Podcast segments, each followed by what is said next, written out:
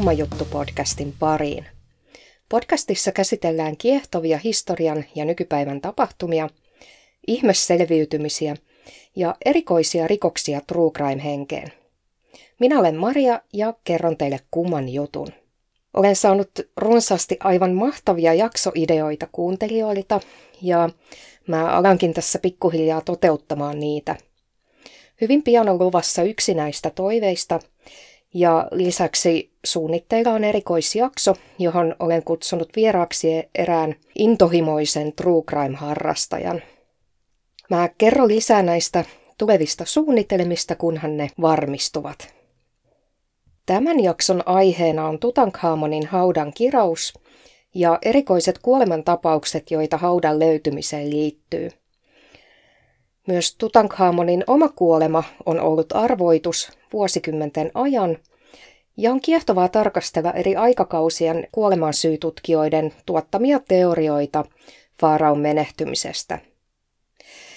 Tämä jakso sisältää siis oikeastaan kaksi mielenkiintoista arvoitusta, joista toinen sijoittuu tuhansien vuosien päähän ja toinen viime vuosisadalle ja tuhannelle. Tämän jakson nimi voikin tarkoittaa Faaraata itseään taikka hänen hautansa koskevaa kirousta. Vaikka Tutankhamonin tarina on monille hyvin tuttu, ainakin pintapuolisesti, niin uskon, että tässä jaksossa on uutta asiaa myös minun kaltaisille Egypti-intoilijoille. Kuten aina, niin koitan tuoda esille mielenkiintoisia seikkoja yleisesti tunnetun tarinan takaa ja kaivaa hieman syvemmälle kuin yleensä tehdään. Mennäänpä nyt jakson pariin.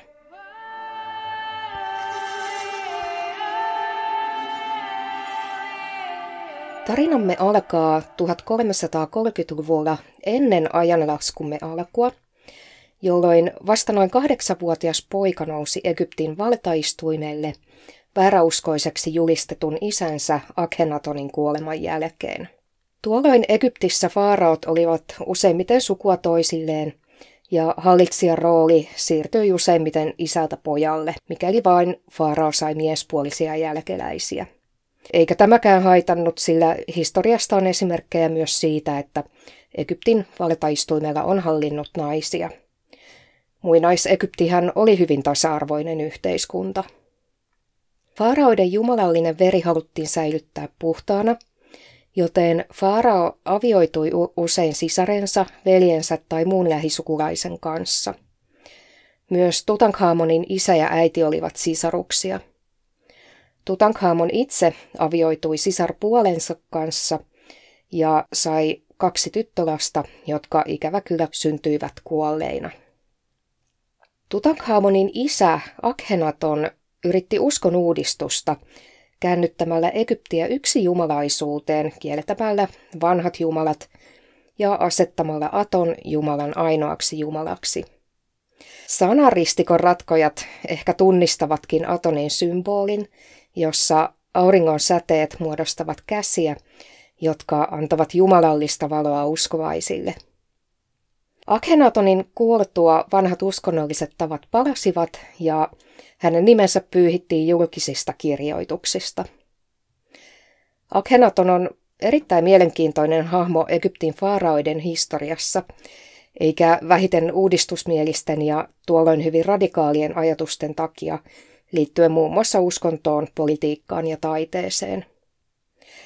Akhenaton ansaitsisi oman jaksonsa ja ehkäpä joskus tulevaisuudessa sellainen tullaan näkemään tässä podcastissa – Keskitytään nyt kuitenkin Tutankhamoniin, joka nousi historiassa tunnetuksi hahmoksi noin muutama tuhat vuotta kuolemansa jälkeen ja lähinnä hautansa takia. Tutankhamonin hallituskaudella vanhat jumalat nostettiin takaisin pääasiallisiksi palvonnan kohteiksi ja Atonista tuli taas jumala muiden jumalien joukossa. On arveltu, että muutos toteutettiin Aamonin pappien painostuksesta – ja tämä myös kertoo siitä, että Tutankhamonilla ei ollut halua tai voimaa vastustaa isänsä tekemien muutosten kumoamista. Tutankhamonhan muutti myös nimensä Aamon loppuiseksi, todistaakseen Aamonin papeille tukevansa tätä Jumalaa. Aamon oli siis egyptiläisessä mytologiassa auringon, tuulen ja ilman sekä hedelmällisyyden jumala, riippuen hieman ajanjakson tulkinnoista. Jos jo hoksasitte, niin Tutankhamonin isän Akhenatonin nimi oli luonnollisesti Atonloppuinen hänen kannattamansa Jumalan mukaan. Tutankhamon hallitsi arviolta vuosina 1322-1323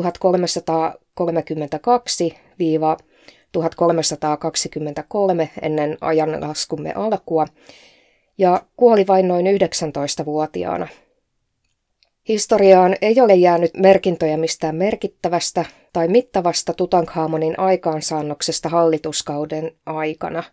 Tosin se kestikin vain noin kymmenen vuotta. Tutankhamonin kuolin syy on ollut arvoitus ja siitä on esitetty useita teorioita. Egyptin faaraosukujen harrastama sisäsiittoisuus heikensi hallitsijasukujen terveyttä. DNA-tutkimusten mukaan Tutankhamonilla on todettu olleen monia sairauksia, kuten huulihalkio, kampurajalka ja skolioosi. Suurakihalkio on usein perinnöllinen, sikioaikana esiintyvistä häiriöistä syntynyt rakennevaurio, jossa huuli on kehittynyt vajaavasti tai siitä puuttuu osa. Tämmöisiä merkkejä on havaittavissa myös Tutankhamonin muumiosta. Kampurejalkaan liittyy usein kolme tyypillistä virheasentoa. Jalkaterän etuosa on taittunut, jalkapohja on kiertynyt sisäänpäin ja jalkaterän takaosa on kääntynyt keskiviivaa päin.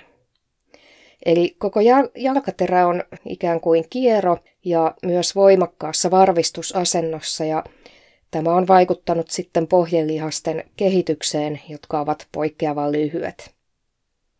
Skolioosi puolestaan tarkoittaa selän ja selkärangan kieroutumaa. Se voi johtua lantiovinoumasta, jolloin selkärangan alku on vinossa ja siksi koko selkäranka kieroutuu. Skolioosin syy on suurimmalla osalla potilaista tuntematon. Tutankhamon kärsi myös Köhlerin taudista, jossa jalkaterän sisäreunan holvikaaren korkeimmalla alueella sijaitsevassa veneluussa on tuntemattomasta syystä johtuvan verenkiertohäiriön seurauksena luukuolioalue. Tätä tautia esiintyy nykyäänkin yleensä alle yhdeksänvuotiailla lapsilla ja se paranee usein itsestään. Tauti kuitenkin aiheuttaa tuskaa lapsen liikkuessa ja varatessa painoa jalalleen, joten hoitokeinona on usein kuorman poistaminen vaurioituneesta jalasta ja fysioterapia. Lukuisten rakennevikojensa takia Tutankhamon on saattanut olla hyvin kivulias ja sairas noustessaan valtaistuimelle ja hänen liikuntakykynsä oli merkittävästi rajoittunut. Voi vain kuvitella, miten nämä kivut ovat saattaneet vaikuttaa hänen elämänlaatuunsa ja kykynsä toimia faaraona. Tutankhamonin kuoleman syistä on useita oletuksia, ja hänen ruumista on vuosikymmenten saatossa tutkittu useaan otteeseen. Eräiden tutkimusten perusteella Faarao kuoli taistelussa jäätyön hevosvaunun yliajamaksi. Tämä teoria on kuitenkin myöhemmissä tutkimuksissa kumottu, koska tällöin vammoja olisi pitänyt olla ympäri kehoa. Erään teorian mukaan Tutankhamon sairasti epilepsiaa, joka olisi lopulta koitunut Faaraan kohtaloksi. Neljä Tutankhamonin sukulaista, faaraoita itsekin, kuolivat nuorina. Heitä kaikkia yhdisti samantapainen kurvikas hento ja naisellinen ulkonäkö. Muun muassa heillä lantio oli normaalia leveämpi. Mikä tauti oli siis kyseessä? Brittitutkija Hutan Ashrafian perustaa diagnoosinsa siihen, että kahden näistä viidestä vaaraasta kerrotaan nähneen uskonnollisia näkyjä – Tutkijan mukaan se viittaa aivojen ohimolohkosta alkaviin epilepsiakohtauksiin, joista kärsivillä on hallusinaatioita ja uskonnollisia näkyjä, etenkin jos he ovat olleet kirkkaassa auringonpaisteessa. Samalla saisivat selityksen faaraoiden naiselliset muodot, sillä aivojen ohimolohko on yhteydessä hormonien erittymiseen. Epilepsian puolestaan tiedetään muuttavan niiden hormonien tasoa jotka vaikuttavat seksuaaliseen kehitykseen. Tutkimuksissa on löytynyt myös malariaa levittävän loisen jäänteitä Faaraon verestä otetusta näytteestä. Tämä on malarialoisioiden aiheuttama loistauti, joka leviää hyttysten välityksellä. Loinen kulkeutuu hyttysen piston välityksellä ensin ihmisen maksaan, josta se siirtyy verenpunasoluihin. Malariaa aiheuttavia loisiolajeja tunnetaan viisi, joista vaarallisin on vaaraatakin pistänyt Plasmodium falciparum, joka on tropiikin yleisin malarialoinen. Loisen vaarallisuus johtuu siitä, että se kykenee infektoimaan kaikkia verenpunasoluja. Ensimmäinen ruumiinavaus vaaraalle tehtiin vuonna 1926, jolloin sen aikaisilla menetelmillä ei selvinnyt kuolinsyytä. Toisen kerran Faaraon muumio tutkittiin vuonna 1968. Muumio röntgenkuvattiin, jolloin kallon takaosasta löydettiin viitteitä verenpurkaumasta ja pieni irrallinen luunpala. Tämän takia arveltiinkin, että Faarao kuoli niskaan kohdistuneeseen iskuun tai nuoleen. Epäilyksiä murhasta esitettiin ja pääsyylliseksi arveltiin Tutankhamonin seuraajaa Ejeä. Kolmannen kerran Tutankhamonin ruumista tutkittiin vuonna 2005, jolloin käytettiin tietokonekerroskuvausta. Tutkimus paljasti, että kallon vamma olisi syntynyt vasta Faaraon kuoleman jälkeen. Faaraon reidestä löytyi myös suuri murtuma, joka on saattanut johtaa kuolioon ja kuolemaan muutamassa päivässä onnettomuuden jälkeen. Malarian heikentämä immunipuolustusjärjestelmä ei enää kestänyt laajaa vammaa ja tulehdus ei päässyt paranemaan vieden Faaraon hengen. Vuonna 2010 julkistettiin uusin tutkimus, jonka mukaan Tutankhamonin jalanluista saaduista näytteistä tehden tutkimuksen mukaan Faarao kuoli sirppisoluanemiaan. Sirppisoluanemia on perinnöllinen verisairaus, jossa punasolut ovat muodoltaan epänormaaliin sirppimäisiä. Tällaiset punasolut tuhoutuvat ennen aikojaan, jolloin henkilö kärsii anemiasta. Epämuodostuneet punasolut voivat myös tukkia pieniä verisuonia. Mielenkiintoinen tieto on, että sirppisoluanemian muokkaamat punasolut tunnistavat malarialoisen, jolloin elimistön puolustusjärjestelmän solut tuhoavat punasolun ja loisen ennen kuin se ehtii lisääntyä ja aiheuttaa malarian oireita. Siksi tämä alleeli on yleinen niillä Afrikan seuduilla, joilla malariaakin esiintyy. Paikoitellen jopa 40 prosentilla väestöstä on sirppisoluanemian sairausgeeni. Jos muistatte, niin Tutankhamonin verinäytteistähän löydettiin viitteitä malariatartunnasta, mutta Tämän teorian perusteella Faaralla olikin immuniteettia malariaa vastaan. Mihin sitten Faarao Tutankhamon oikeastaan kuoli? Tutankhamonin terveydentilasta on vuosikymmenten saatossa löydetty erilaisilla tekniikoilla paljon tietoa. Faaraota vaivasivat useat perinnölliset sairaudet ja syntymässä saadut vammat. Osa syy laajaan vikalistaan lienee vahva sukupolvia jatkunut sisäsiittoisuus – joka heikensi Faarao-sukuja. Faaraon kuolemansyy on rakentunut monesta tiedosta palapelin tavoin, ja ehkä nyt voimme maalata kuvan nuoresta miehestä, jolla oli heikko immunipuolustus ja anemian heikentämä keho, sekä kohtalokas reisivamma, josta paraniminen ei ollut edellisten syiden takia enää mahdollista. Ehkäpä tämä kuva tarkentuu vielä tutkimusten jatkuessa tulevaisuudessa, ja saamme lopullisen varmuuden Tutankhamonin kuolemaan johtaneista syistä.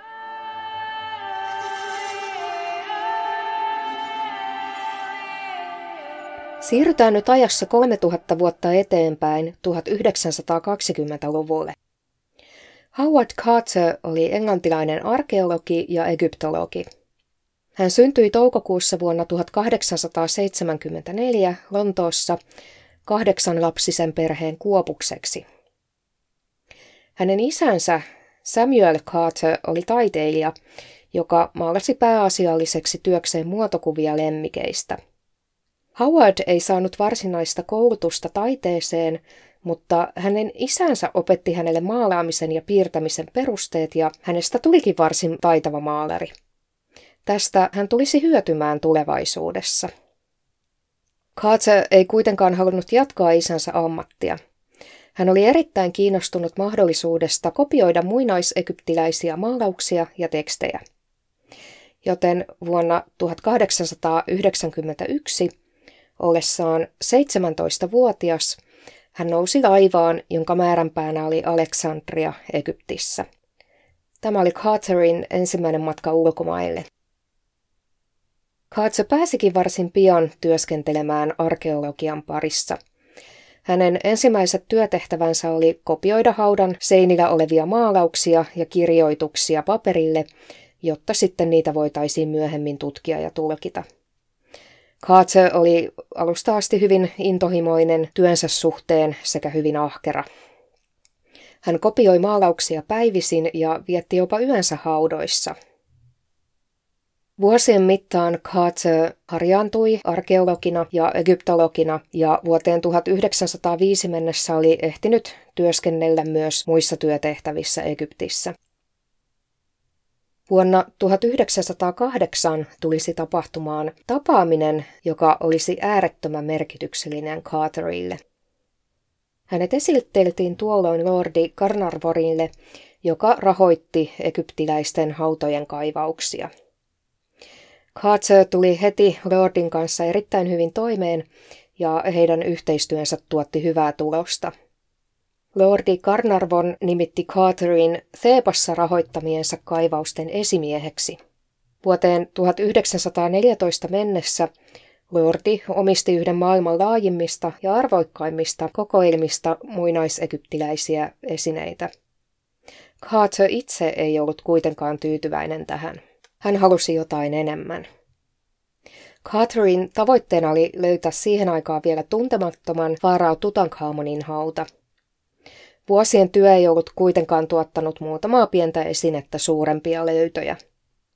Carter jatkoi seuraavina vuosina tutkimuksiaan kuninkaiden laaksossa aina vuoteen 1922 asti.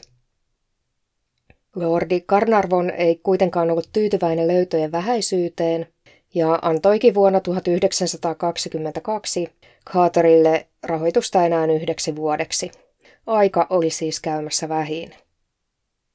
No, tästä takaiskusta masentumatta Carter ryhtyi määrätietoisesti etsimään Tutankhamonin hautaa marraskuussa 1922. Haudan sisäänkäynti löytyi 4. marraskuuta, kun Carterin työntekijä törmäsi kallion sisään menevän portaikon ensimmäiseen askelmaan. Hetki oli historiallinen. Carter oli tehnyt yhden vuosisadan merkittävimmistä arkeologisista löydöistä paikantamalla Tutankhamonin haudan. Carter peitti aukon ja jatkoi töitä vasta kun hänen rahoittajansa Lordi Carnarvon oli saatu paikalle Englannista. Noin kolme viikkoa myöhemmin hautaan johtava porraskäytävä oli kaivettu esiin ja haudan tukkiva laasti oli näkyvissä. 26. marraskuuta käytävä oli tyhjennetty kiviromusta ja viimeinen käytävän tukkiva laastikerros oli kokonaan näkyvillä. Noin kello neljä iltapäivällä Carter rikkoi laastikerroksen ja meni sisään hautaan yhdessä Lordi Carnarvorin ja tämän tyttären Lady Evelynin sekä Arthur Calenderin kanssa. Haudan viralliset avajaiset pidettiin kolme päivää myöhemmin. Eri kammioiden ja arkun avajaiset ja niitä seuranneet päivät olivat suuria mediatapahtumia – ja paikalle saapuikin paljon egyptiläisiä ja ulkomaalaisia arvovieraita. Haudan avajaisten jälkeen Carter sulki haudan kahdeksi viikoksi, jotta kaivauksia voitiin alkaa valmistella. Carterin ryhmä ryhtyi tyhjentämään haudan esikammiota 16. joulukuuta. Tyhjentämisen jälkeen hautakammio avattiin virallisesti helmikuussa 1923. Haudan tutkiminen ja esineiden sieltä pois vieminen tulisi viemään seuraavat viisi vuotta. Haudan raivaamisen yhteydessä paljastui, että siellä oli käynyt varkaita kahdesti. Kumpikin ryöstöyritys oli ilmeisesti tapahtunut pian hautaamisen jälkeen. Toisella kerralla tulleet ryöstäjät pääsivät sisään kaikkiin huoneisiin. Hautaan ei kuitenkaan tullut suuria vahinkoja, sillä ryöstäjät joutuivat ilmeisesti toimimaan kiireessä ja saattoivat jäädä jopa kiinni itse teosta. Toisaalta tätä ei tiedetä varmasti. Uloiman sisäänkäynnin ovi ja sisätilojen ovet oli muurattu uudelleen umpeen murtautumisten jäljiltä. Alun perin tyhjä käytävä oli täytetty ensimmäisen ryöstöyrityksen jälkeen, mutta seuraavat ryöstäjät olivat kaivautuneet täytesoran läpi. Sisällä ollut tavara oli ryöstäjien jäljiltä epäjärjestyksessä ja niissä oli kolhuja. Haudasta puuttui myös sellaisia arvokkaita materiaaleja, joita siellä olisi kuulunut olla, kuten lasia ja öljyjä. Sivukammiossa käynyt ryöstäjä oli tyhjennellyt laatikoita ja nostellut oveen tehdyn reijän läpi ryöstösaalista tovereilleen. Howard Carter arvioi myöhemmin, että aarekammion jalokivistä jopa 60 prosenttia oli varastettu.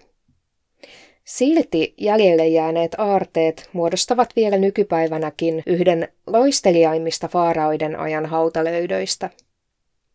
Voi vain kuvitella niitä rikkauksia, joita merkittävämpien faaraoiden hautakammioihin oli aikanaan haudattu. Tutankhamonin haudasta löytyneistä erikoisista aarteista muutama sana. Sieltä nimittäin löytyi kultatuppeen työnnetty tikari, joka lepäsi faaraon muumion vieressä. Tupen toisella puolella oli liliakuvio, toisella sulkia, jotka huipentuivat shakaalin pääksi. Sakalipäinen Anubis on muinais-Egyptissä kuolleita suojeleva jumala. Lilia puolestaan edustaa muun muassa uudesti syntymistä. Nämä symbolit tai kultainen tuppi eivät tehneet tikarista erikoista, vaan sen terä. Terä oli nimittäin rautaa, kauan ennen kuin ihminen alkoi työstämään rautaa. Tutkijat ovat selvittäneet, että tikarin terän rauta oli saatu meteoriitista – sen on siis täytynyt olla hyvin harvinaislaatuinen ja arvokas esine tuohon aikaan. Mielenkiintoista on myös se, että vain muutama kymmen vuotta Tutankhamonin kuoleman jälkeen rautaa merkitsemään vakiintui uusi hieroglyfi, joka tarkoitti taivaan rautaa tai rautaa taivaasta.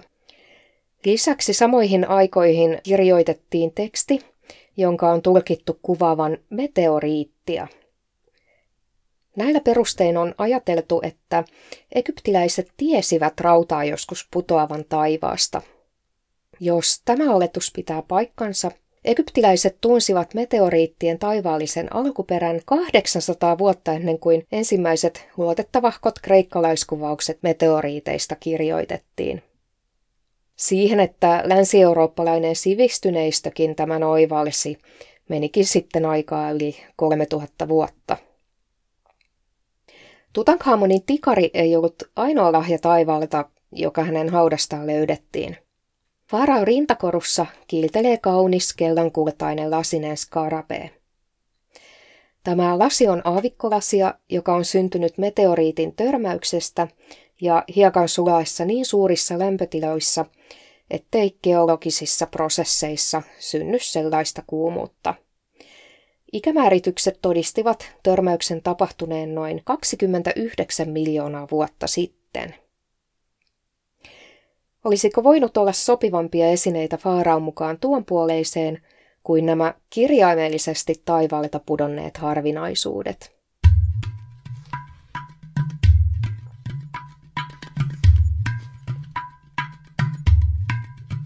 Tutankhamonin hautaan liittyy eräs skandaali ja eräs teoria. Catherine väitetään varastaneen haudasta esineitä, ja tämä väite on todistettu myöhemmin oikeaksi. Carter oli muun muassa lahjonnut erään hieroglyfien kääntäjän työskentelemään kanssaan Tutankhamonin haudasta löytyneiden kirjakääröjen tulkinnassa. Myöhemmin tämä kääntäjä arvioitutti saamansa amuletin museossa – ja sai varmistuksen siitä, että kyseessä oli esine Tutankhamonin haudasta. Hän oli sitten kirjoittanut kirjeen asiasta Carterille ja tämä kirje on löytynyt myöhemmin. Tutankhamonin haudan pienuutta ja vaatimattomuutta on ihmetelty kautta aikain. Yleensä faaraot haudattiin huomattavasti loisteliaammin. Onkin arveltu, ettei hauta olisi alun perin Tutankhamonille tarkoitettu. Haudasta on löydetty vihjeitä siitä, että hautakammio olisi saattanut kuulua Tutankhamonin äidille Nefertitille. Erään teorian mukaan Nefertitin hautaan on piilotettu pääsy Tutankhamonin hautakammiosta.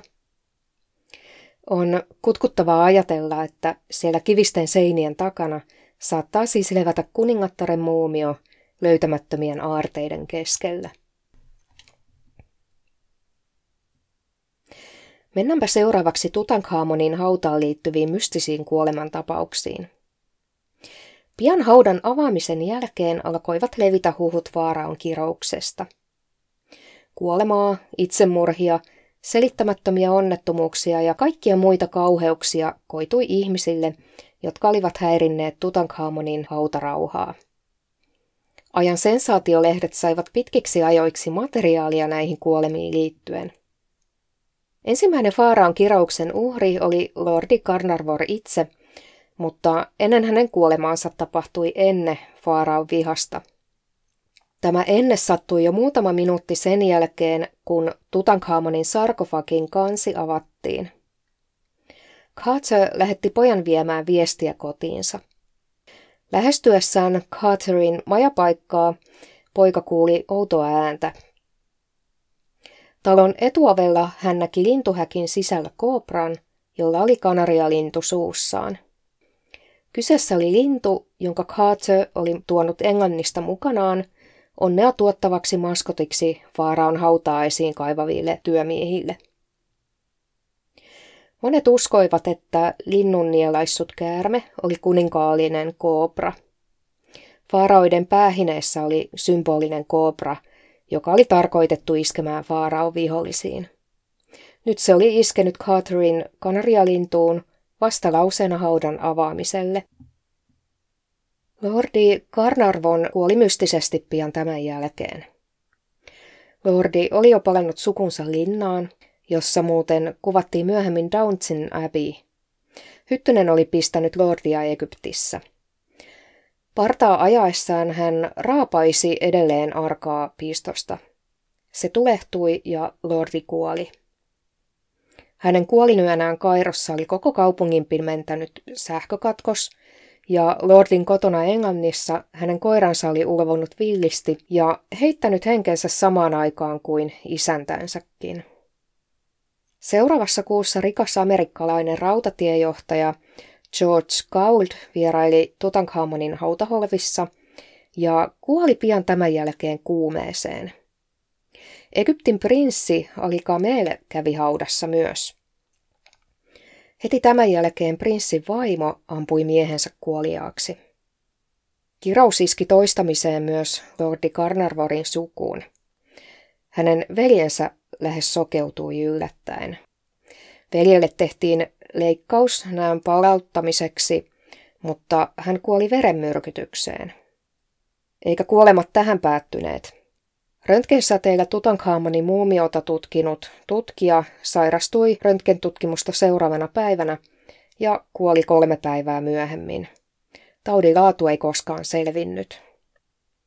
Sudanin kuvernööri Sir Lee Stack oli yksi ensimmäisistä hautakammioissa vieralleista – hänet ammuttiin, kun hän oli ajamassa autollaan Kairossa. Catherine ystävä Sir Bruce Ingham sai lahjaksi paperipainon, joka oli tehty muumioituneesta kädestä. Sen ranteessa oli koru, johon oli kaiverrettu sanat. Kirottu olkoon se, joka siirtää ruumistasi, tulkoon hänen päälleen tulta, vettä ja kulkutauteja. Pian lahjan saamisen jälkeen Sir Bruce sai sitä tulta, sillä hänen talonsa paloi. Ja kun talo korjattiin, talo jäi tulvan alle.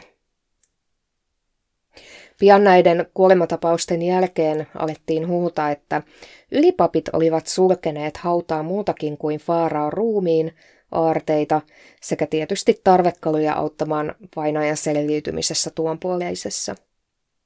koska haudan avaamisessa mukana olleita henkilöitä alkoi menehtyä selittämättömästi, alettiin spekuloimaan, että olivatko Egyptin papit sulkeneet hautaan myös loitsun tai kirouksen, jolla rangaistaisiin jumalaisen faaraon hautarauhan rikkoneita. Tämä huhu faaraon kirouksesta levisi kulovalkean tavoin. Vaikka tiedemiehet ja skeptikot pyrkivätkin todistamaan, että faktat puhuivat kirousta vastaan, moni aikalainen uskoi hautaan astuneiden arvottomien kokeneen faaraon pappien koston. Myös kerrottiin, että ensimmäinen haudassa kävijä sai tuta loitsun koko voimakkuudessaan, mutta vähitellen loitsun teho heikkeni. Tällä selitettiin sitä, että kaikki hautaan astuneet eivät kuolleet pian sen jälkeen, vaan vasta pidemmän ajan kuluttua. Ja jälkijoukoissa tulleet voivat jäädä myös henkiin. Loitsun väitettiin toimivan siten, että se toteuttaisi itseään kulloinkin otollisemmalla tavalla, aiheuttaen erilaisia vaaroja ja sairauksia. Esimerkiksi erästä tutkijaa pisti haudassa sääski, joka tartutti hänen trooppisen taudin ja näiden spekulaatioiden mukaan sopiva taudinkantajasääski sattui olemaan kirauksen lähistöllä valmiina kirauksen käyttöön. Huuttiin myös, että monet myöhemmistä luonnonkatastrofeista ja suuronnettomuuksista johtuivat nekin eri faaraoiden hautojen avaamisesta. Erilaiset kiroukset laukesivat ja sen myötä monenlaisia henkiä pääsi mellastamaan ympäri maapalloa. Ikään kuin hautoihin kajonneet olisivat avanneet eräänlaisen Pandoran lippaan. Itse asiassa Carterin tiedetään itsekin levittäneen huhua kirauksesta. Hänen motiivinsa oli yrittää pitää tunkeilijat poissa haudalta, sotkemasta kaivauksia tai varastamasta esineitä.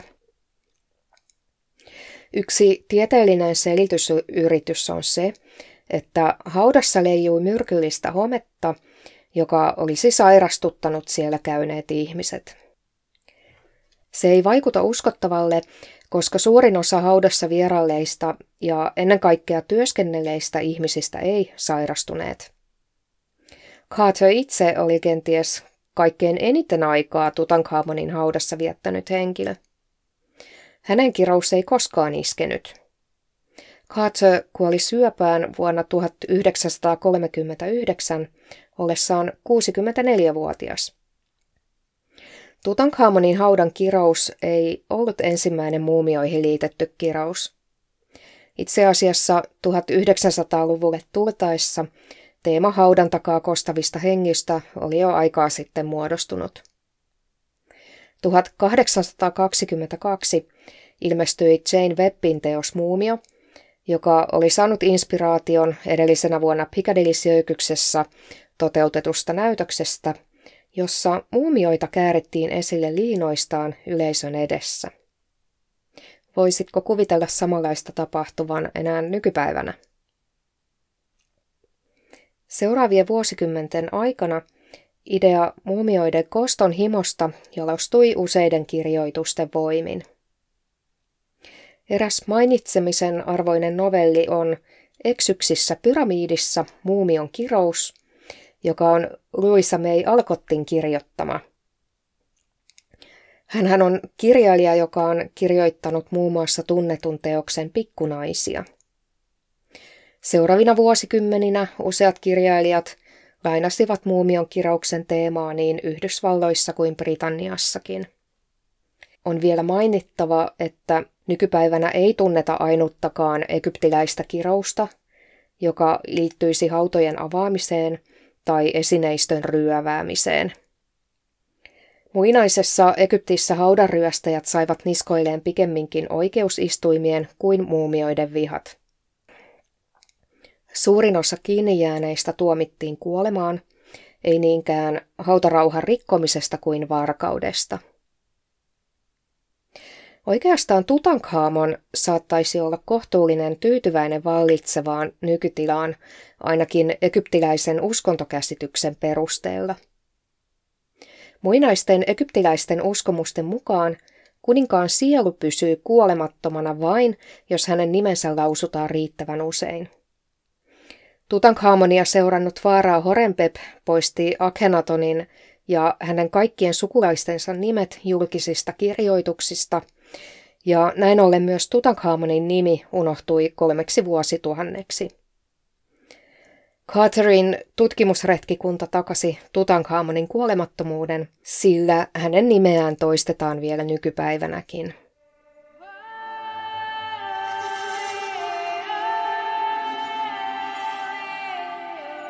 Näin päättyy tarina Faaraon kirauksesta. Aineistoa olisi riittänyt moneen sivuaiheeseenkin, sillä muinaisen Egyptin historia on täynnään mielenkiintoisia tarinoita. Tutankhamonin kohdalla jäin pohtimaan muutamaa asiaa, joita yleensä ei sivuta ollenkaan, kun hänestä puhutaan. Vuosituhansia myöhemmin saamastaan kuuluisuudesta huolimatta – Jumalallinen faarao Tutankhamon oli eläessään vain tavallinen ihminen, joka joutui valtaistuimelle hyvin nuorena poikana. Kuollessaan hän oli nuori mies, joka kärsi koko lyhyen elämänsä ajan fyysisistä vajaavaisuuksistaan. Tutankhamon ei hallituskautensa aikana tehnyt mainettekoja, eikä häntä muisteta esiisiensä kaltaisena suurena faaraona – Oliko hän elämässään onnellinen ja kokiko hän tyytyväisyyttä vai oliko hän oma syntyperänsä vanki kultaisessa häkissä ilman mahdollisuuksia muunlaiseen elämään? Kumma juttu, että tämä tarina on johdattanut minut pohtimaan sellaista, jota ei voida saada selville historian jättämistä todisteista. Kiitos sinulle, että kuuntelit. Seuraavassa jaksossa siirrytään nykyaikaan ja sukelletaan sananmukaisesti syvälle jakson tarinan uumeniin. Seuraava jakso tulee nimittäin käsittelemään sukellusonnettomuutta, joka vastoin kaikkia todennäköisyyksiä ja myös luonnonlakeja päättyi kuitenkin onnellisesti. Kuuntelemisiin! you